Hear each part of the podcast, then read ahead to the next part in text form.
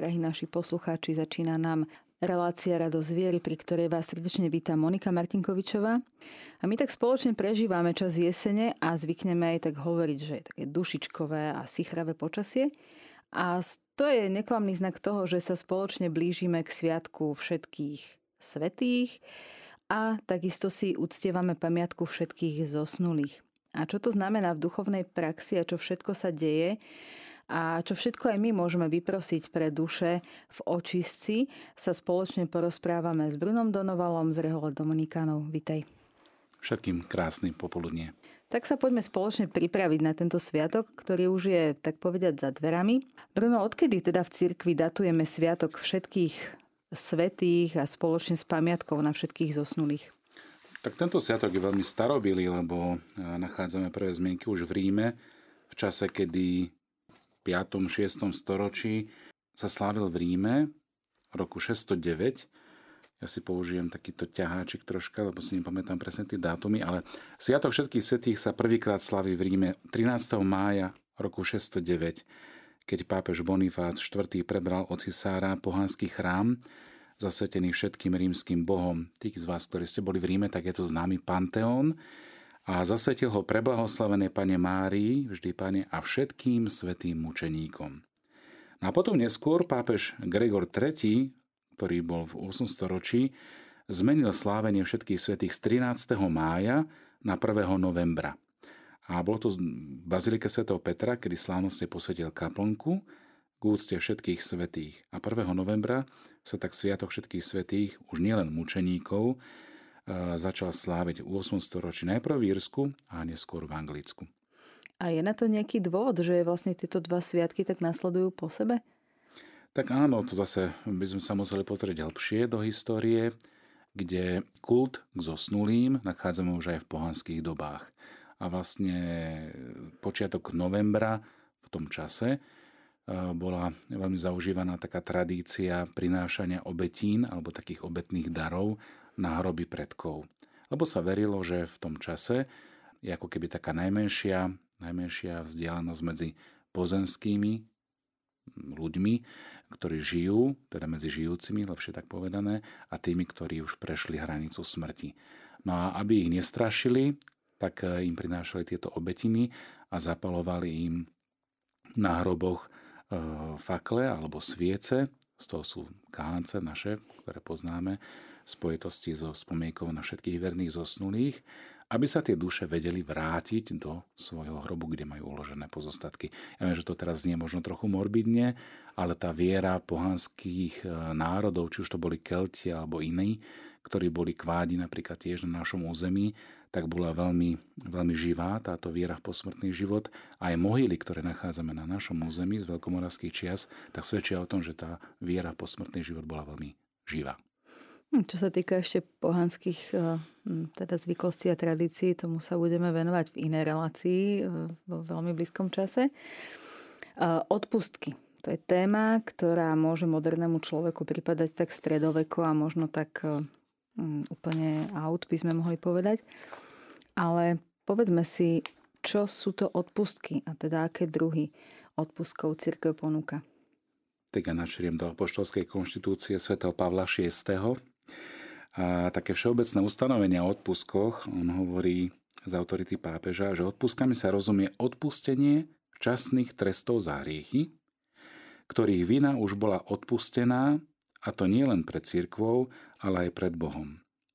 Vhodne disponovaný veriaci ich môže získať za určitých podmienok prostredníctvom církvy, ktorá ako vysluhovateľka vykúpenia v autorite, ktorej Kristus dáva, rozdeľuje a privlastňuje poklad za dozučinenia Krista a svetých. Čiže odpustky môžu byť buď čiastočné, alebo úplné, podľa toho, či zbavujú časných trestov za hriechy, iba čiastočne alebo úplne. A každý veriaci môže získavať čiastočné alebo úplné odpusky, či už pre seba alebo pre zosnulých na spôsob prozieb. Čiže je to príhovorná modlitba. Veriaci, ktorý aspoň skrúšeným srdcom vykoná skutok obdarený čiastočnými odpuskami, získa prostredníctvom církvy odpustenie toľkých časných trestov, koľko si zaslúži vykonaním dobrého skutku. A úplné odpustky možno získať iba raz za deň, druhýkrát v deň, možno získať iba úplné odpustky pre okamih smrti. To je tzv. periculum mortis, ako hovorí. Čiastočné odpustky možno získať aj viackrát za deň, ak sa vyslovene neurčí inak. Je napríklad pri čítaní svätého písma, pri modlitbe posvetného ruženca, alebo nejakých nábožných úkonov, modlitba litánii, alebo novén a podobne. Ale to je veľmi široké. A tieto modlitby si môže človek určiť sám, alebo sú nejak predpísané? V rámci zbožnosti si môže určiť sám, ale sú potom niektoré, ktoré sa viažu na konkrétne udalosti. Je napríklad, keď je uh, Sviatok všetkých svetých, tak sa odporúča modliť napríklad litánie všetkým svetým. Keď je napríklad mesiac júl, tak sa odporúča modliť litánie ku krvi Kristovej. Keď je jún, tak litánie k boskému srdcu Ježišomu. Keď je máj, tak sú to horetánske pobožnosti. Október je posvetný rúženec. A tak by sme mohli pokračovať. Čiže áno, môžem si ich ako keby vyskladať sám, ale potom sú to obdobia alebo sviatky, možno dni, kde církev priamo určuje, že toto je potrebné urobiť nejakým formálnym úkonom, aby sme učinili zadosť tomu, k čomu sa tie dané odpusky viažu. Mm-hmm. Tak sa posuňme v tejto našej téme. Ako môžeme prežiť dušičkovú oktávu? Mm-hmm. Ako ju efektívne teda prežiť z hľadiska pomoci dušiam v očisti? Tak ako som už spomenul, tak eh, tie úkony, ktoré vyžaduje církev na to, aby sme mohli získať úplné odpusky pre duše v očistci, tak sú všeobecne známe. Ja ich spomeniem len tak, ako ich spomína direktórium. K získaniu odpuskov je teda potrebné vykonať zbudiť si úmysel, čiže že chcem. Zbudiť si úmysel získať odpusky v čase od 1. do 8. novembra pre konkrétneho zosnulého, za ktorého chcem prosiť. To je prvá vec. Druhé, pristúpiť k sviatosti zmierenia, buď v ten deň, alebo krátko pred tým, jedna svetá spoveď stačí na celé obdobie, napríklad tie dušičkové otávy, a snažiť sa neopadnúť do stavu ťažkého hriechu. Zbudiť si rozhodnutie nehrešiť, čiže ľútosť nad všetkými aj všednými hriechmi, ktoré som spáchal počas dňa. Prijať Eucharistiu, každý deň treba teda ísť na Svetú Omšu, prijať e, sveté príjmanie, pomodliť sa modlitbu na úmysel svätého Otca, zaužívané alebo odporúčané je teda očenáš, zdrava z Mária a sláva Otcu. No a potom e, počas týchto 8 dní, teda prvý deň stačí návšteva kostola alebo kaplnky, to je teda na všetkých svetých, a potom od 2. novembra je to nábožná návšteva cintorína. Alebo niektoré kostoly majú napríklad kryptu, kde sú pochovaní ja neviem, reholníci alebo ľudia, ktorí v minulosti tam žili, čiže má to charakter cintorína, aj krypta, čiže môžu naštíviť aj túto kryptu a tam sa pomodliť. Platí to tak, že každý deň môžeme venovať nejakému inému zosnulému, alebo na celý tých 8 dní si vyberáme jedného zosnulého? To už záleží, ako si sa rozhodneme. E, stretol som sa aj s tým, že napríklad sa modlíme za zosnulých z našej rodiny, Hej? A tam už môžu byť naozaj otec, mama, starí rodičia, príbuzní, krstní rodičia, súrodenci, manželia a podobne deti. Mm-hmm. Čiže môžem si vybrať konkrétne, že napríklad teraz chcem, ja neviem, možno čerstvo, krátko predtým odišiel niekto blízky, tak chcem za neho hneď aplikovať tieto odpustky. Čo znamenajú odpustky pre nás? Ako ich môžeme získať? No asi na začiatok by som povedal, čo sú to odpusky. Ano. Aby sme sa teda odrazili od témy a prečo je dobre ich získať. Skúsme si predstaviť deti, ktoré sa hrajú na ulici s futbalovou loptou a náhodou kopnú loptu do susedovho okna, rozbijú ho. Samozrejme, pani suseda vyjde podgorážená na ulicu, nahnevaná, ale pre svoju lásku k tým deťom sa upokojí, odpustí im, že to urobili, ale im povie, že bude dobré, aby škodu nahradili – teda cez svojich rodičov sa postarali o to, aby jej rozbité okno znovu naraz zasklili. Podobne sa to deje aj s hriechom, mm, ktorý človek spácha. Vinu hriechu nám Boh odpustí vo sviatosti zmierenia. To je klasická sveta spoveď. Ale to, čo sme hriechom spôsobili, musíme nejakým spôsobom vynáhradiť. Nahrádzame to modlitbou, pokáním, almužnou, čo je to, čo zvykneme tak počúvať najmä na začiatku pôstneho obdobia – ak toto vynahradenie nie je dostatočné tu na zemi, tak musíme túto škodu spôsobenú hriechom vynahradiť v očistci. A tak sa vlastne dostávame aj k tej myšlienke, prečo odpustky práve v tom čase dušičkovej oktávy. Práve preto, aby sme sa mohli dostať do neba.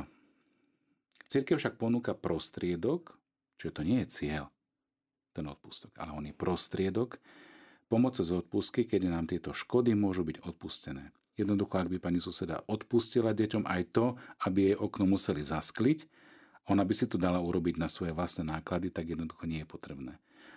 Logicky by sme teda povedali, že s tým zasklením je skutočne vec spravodlivosti. A je to spravodlivé, pretože deti okno rozbili tou loptou. Takisto aj v tom nadprirodzenom svete, alebo povedzme vo svete duchovnom, ktorý síce nevidíme telesnými očami, existuje takáto spravodlivosť, pretože hriech spôsobuje škodu. Škodu, ktorú nevidíme, ale ju môžeme cítiť. Akým spôsobom? Napríklad výčitky svedomia, nepokoj, smútok a podobne. To je ako keby ten odraz tej nenaplnenej spravodlivosti, ktorá musí prebehnúť. A toto všetko nezaťažuje iba nás, ale aj duchovne aj prostredie, v ktorom žijeme. A môže to zaťažovať aj iných ľudí. Tak napríklad aj človek, ktorý žije sveto, nepomáha iba sebe. Ale duchovne pomáha veľmi veľa ľuďom, pretože to dobro, to dobré, čo urobí, to sú tie zásluhy. A Boh ich vezme ako vynáhradu a pomoc pre niekoho, kto to naozaj potrebuje. Napríklad na druhom konci sveta. Spomenuje si napríklad na príbeh zo života Patra Pia, akým spôsobom tiež dokázal pomáhať. Preto je tak dôležité, aby sme sa snažili zbavovať sa svojich hriechov a církev nám teda ponúka pomoc vo forme odpuskov, kedy škody našich hriechov, toto zasklenie pomyselné, nám Boh odpúšťa. Tak ako môžeme získať teda tieto odpustky? No, odpustky môžeme získať rôznou, rôznymi formami. Ako som už spomenul, poznáme tie čiastočné alebo úplné. Spomeniem také každodenné úplné odpustky. Napríklad úplné odpustky v jednotlivých dňoch roka je možné získať adoráciou, čiže poklonou pred Najsvetejšou sviatosťou, ktorá trvá aspoň pol hodinky alebo vykonaním pobožnosti krížovej cesty. Pred riadne mm, zobrazenými zastaveniami, ktoré sú tvorené 14 krížmi alebo tými vyobrazeniami, ale takisto aj modlitbou posvetného ruženca alebo v tej východnej tradícii modlitba akatistu, alebo nábožným čítaním svätého písma alebo jeho počúvaním a som pol hodinku. Čiže nábožným skutkom Takisto korunka Božieho milosrdenstva ma teraz napadá tiež je obdarená úplnými odpuskami.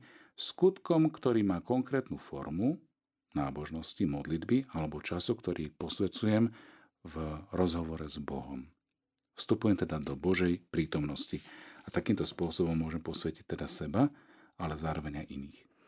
Takže znamená to, že každodenné odpustky môžeme získať Zbudením si teda toho úmyslu. Áno, veľmi dôležitá je vlastne ten úkon vôle, že ja si zbudím ten úmysel, že áno, túto formu modlitby, napríklad tento rúženec, chcem obetovať za pokoj v rodine.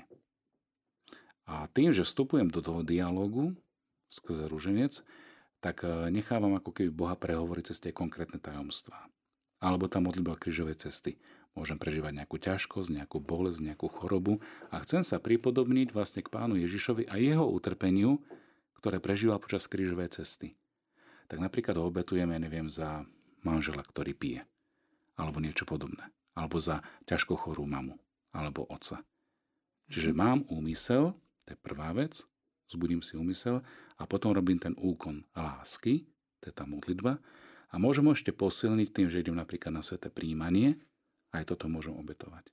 Takže je to vlastne taká istá forma pokánie. Môže byť aj pokánie, ale môže to byť aj vlastne tá adorácia, môže byť aj chválou, vďaky zdávaním.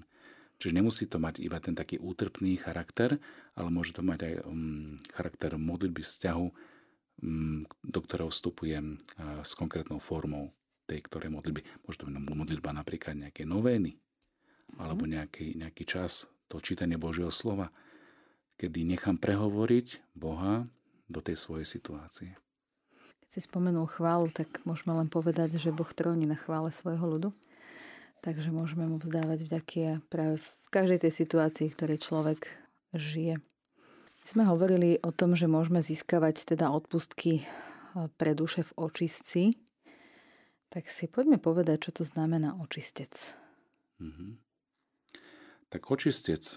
Očistec je vlastne stav, ktorý nemá nejaké konkrétne ohraničenie. Je to vlastne stav, kedy sa duša očistuje, lebo ešte nie je dokonalá v láske. Lebo tí, ktorí sú dokonali v láske a v takomto stave umierajú, čiže prechádzajú cez tú formu osobného súdu, zhodnotenia života a vlastne Boh im dá ako keby to poznanie do vlastného života, kde ho vidíme jeho očami.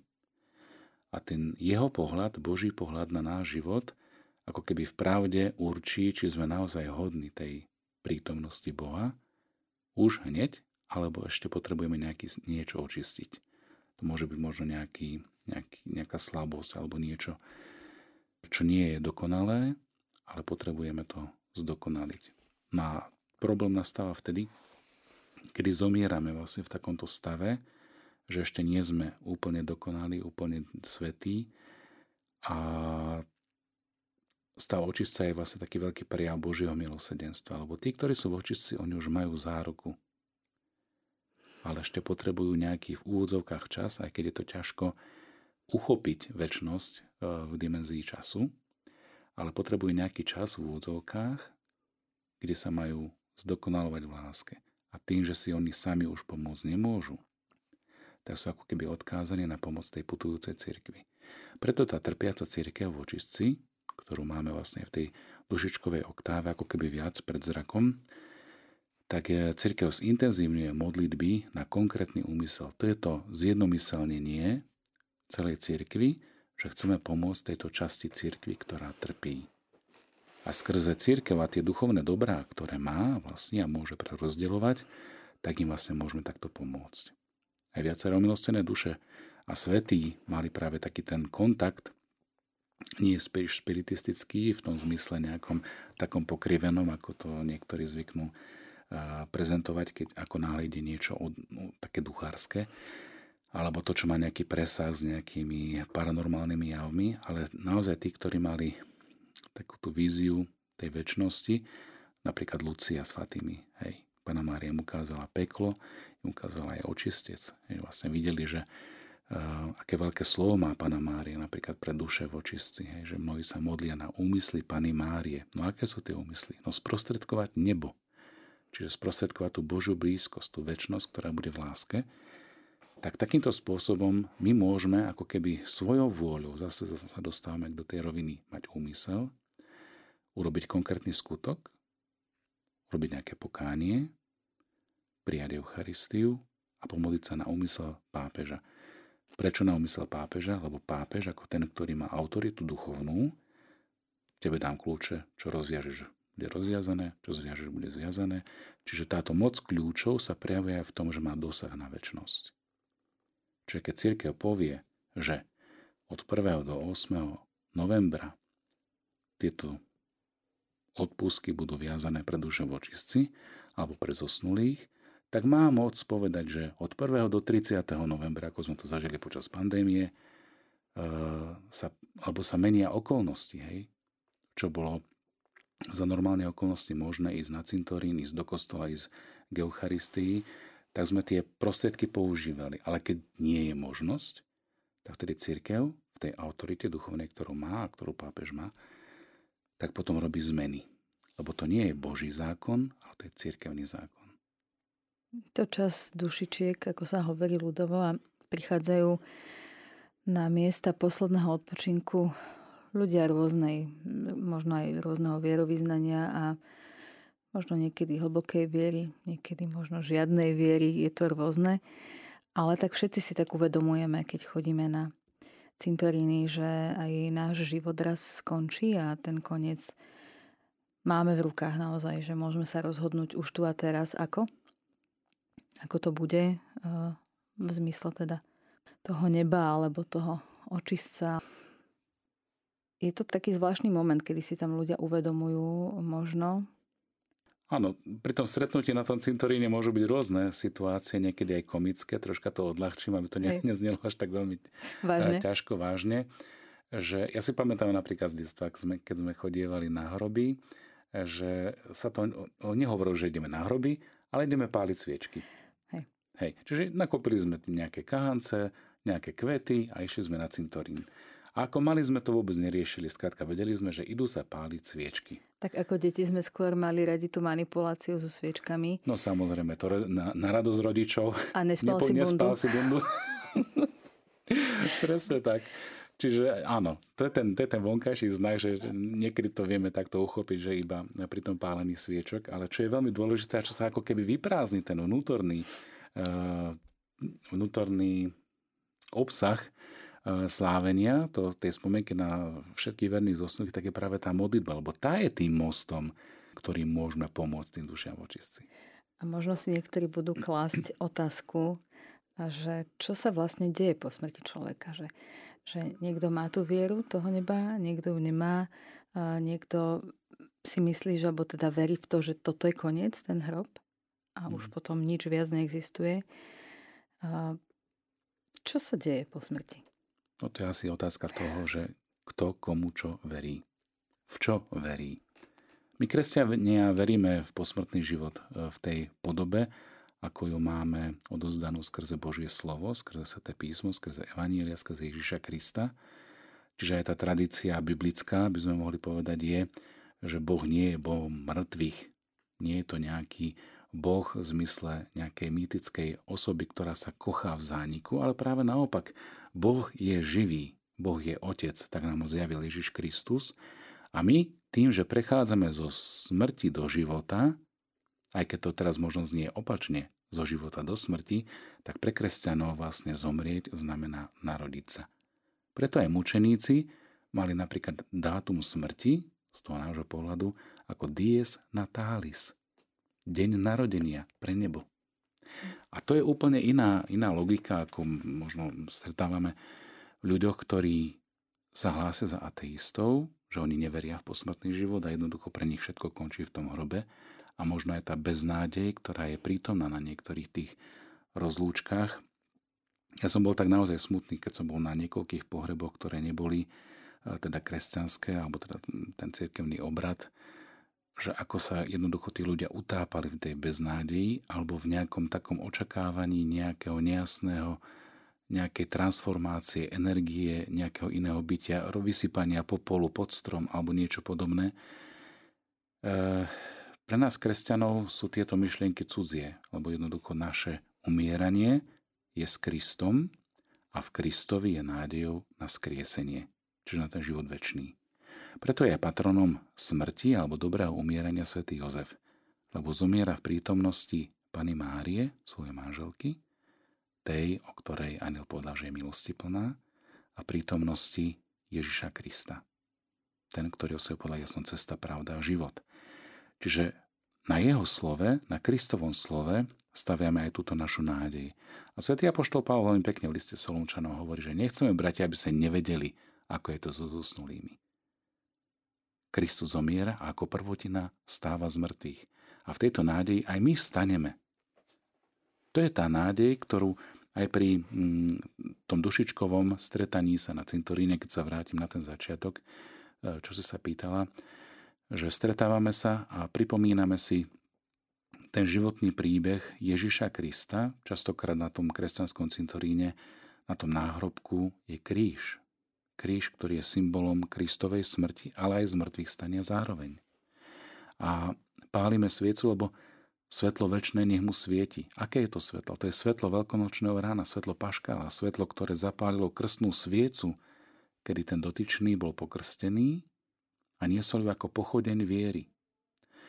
Čiže to pripomenutie si kresťanských princípov, pripomenutie si to, tej pominuteľnosti, lebo samozrejme každý človek, či je veriaci alebo neveriaci, tak na tom cintoríne, alebo na tom pietnom mieste, alebo v tom urnovom háji, alebo už kdekoľvek, kde má svojich e, predkov, tak je konfrontovaný s vlastnou konečnosťou, je konfrontovaný s tým, že minimálne na chvíľu sa zastaví a pomyslí si, čo bude po čo ma čaká, keď prejdem tú pomyselnú hranicu smrti z času do väčšnosti?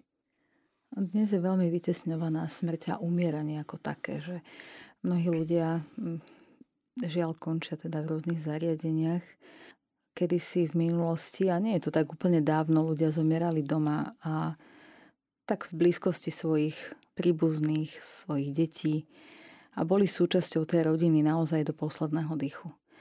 a že tá samotá, tá opustenosť v tých rôznych sociálnych zariadeniach je naozaj veľká a je to často tá bolesť tej samoty je o mnoho, mnoho väčšia ako, ako tá fyzická bolesť, že naozaj, že tí ľudia tam odchádzajú sami.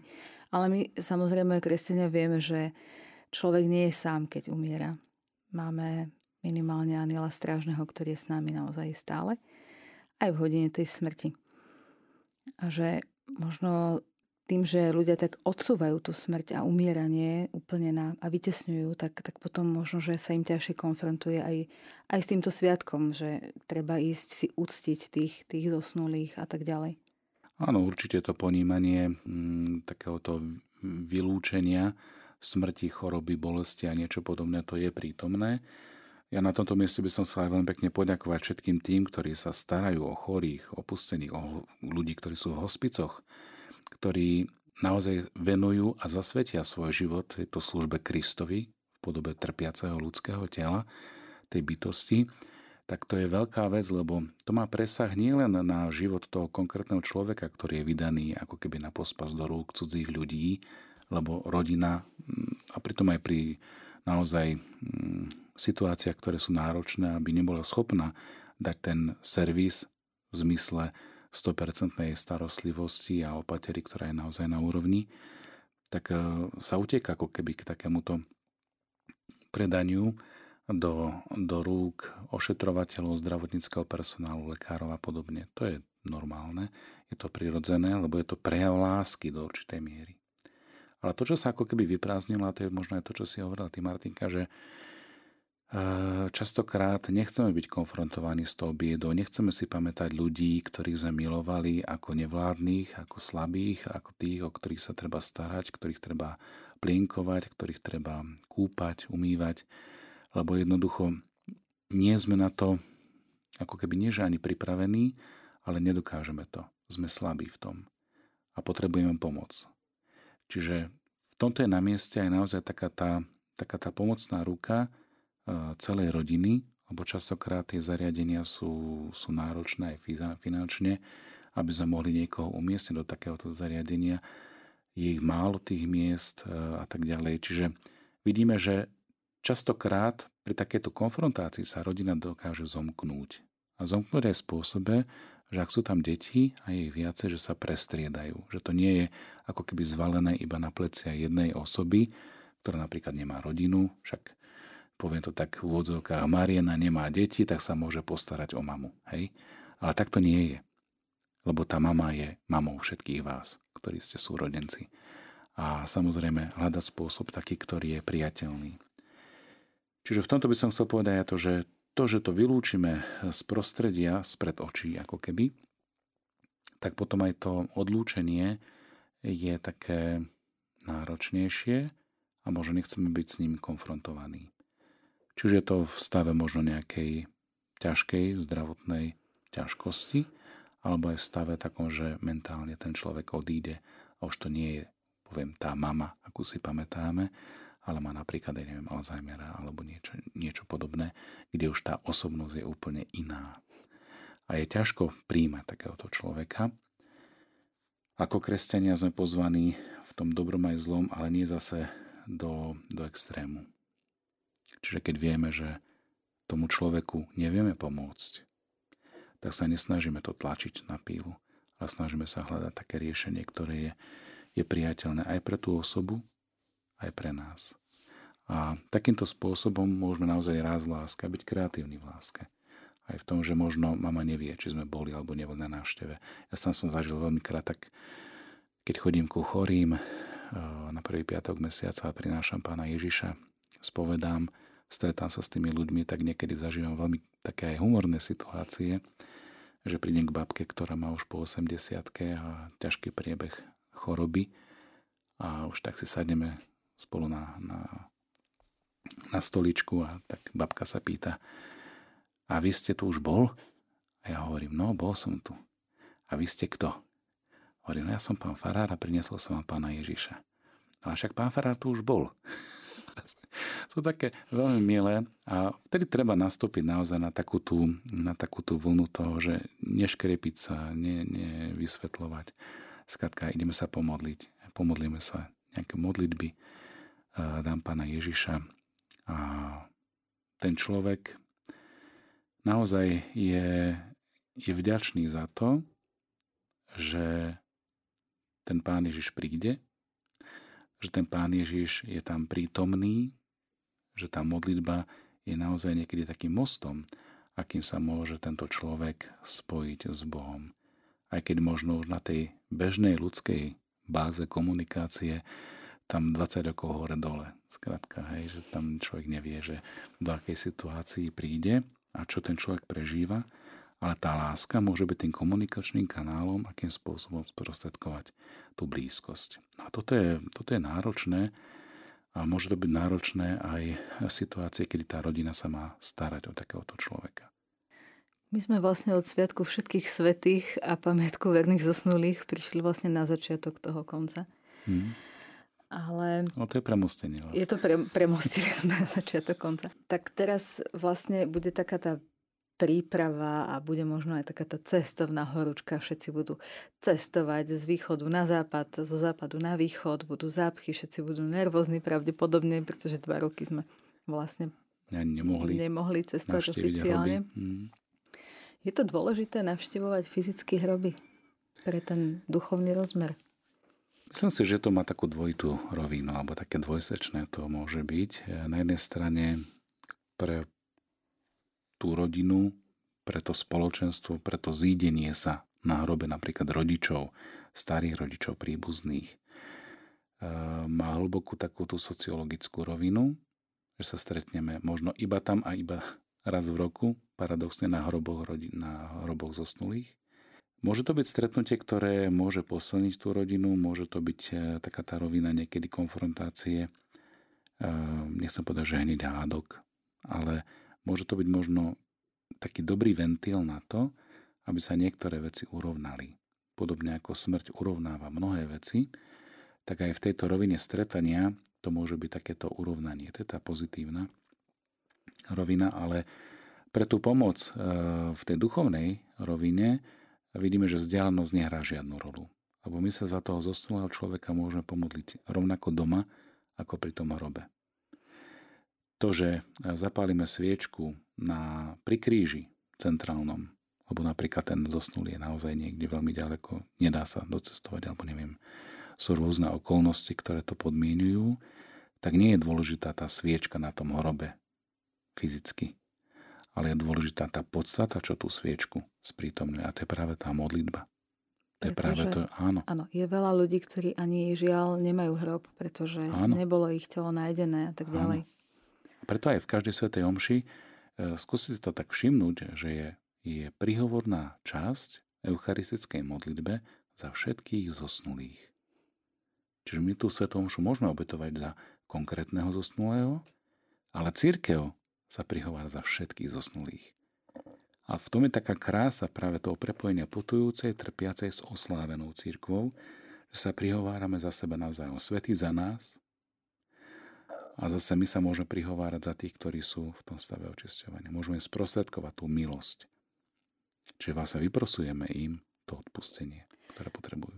A to je to dôležité, že aby tento sviatok, ktorý sa teda blíži a niekto sa teší viac, niekto menej, tak naozaj, aby to bolo prospešné pre tie duše, že aby sme sa nezameriavali zbytočne na tie vonkajšie veci. Áno, je to dôležité. Upraviť. Jedno s druhým súvisí, áno, ale aby, na, aby sa nám nevytratila podstata. Čiže áno, môžeme ísť na ten hrob, naozaj je to dobre, je dobre tam ísť fyzicky a byť konfrontovaný možno s tou konečnosťou.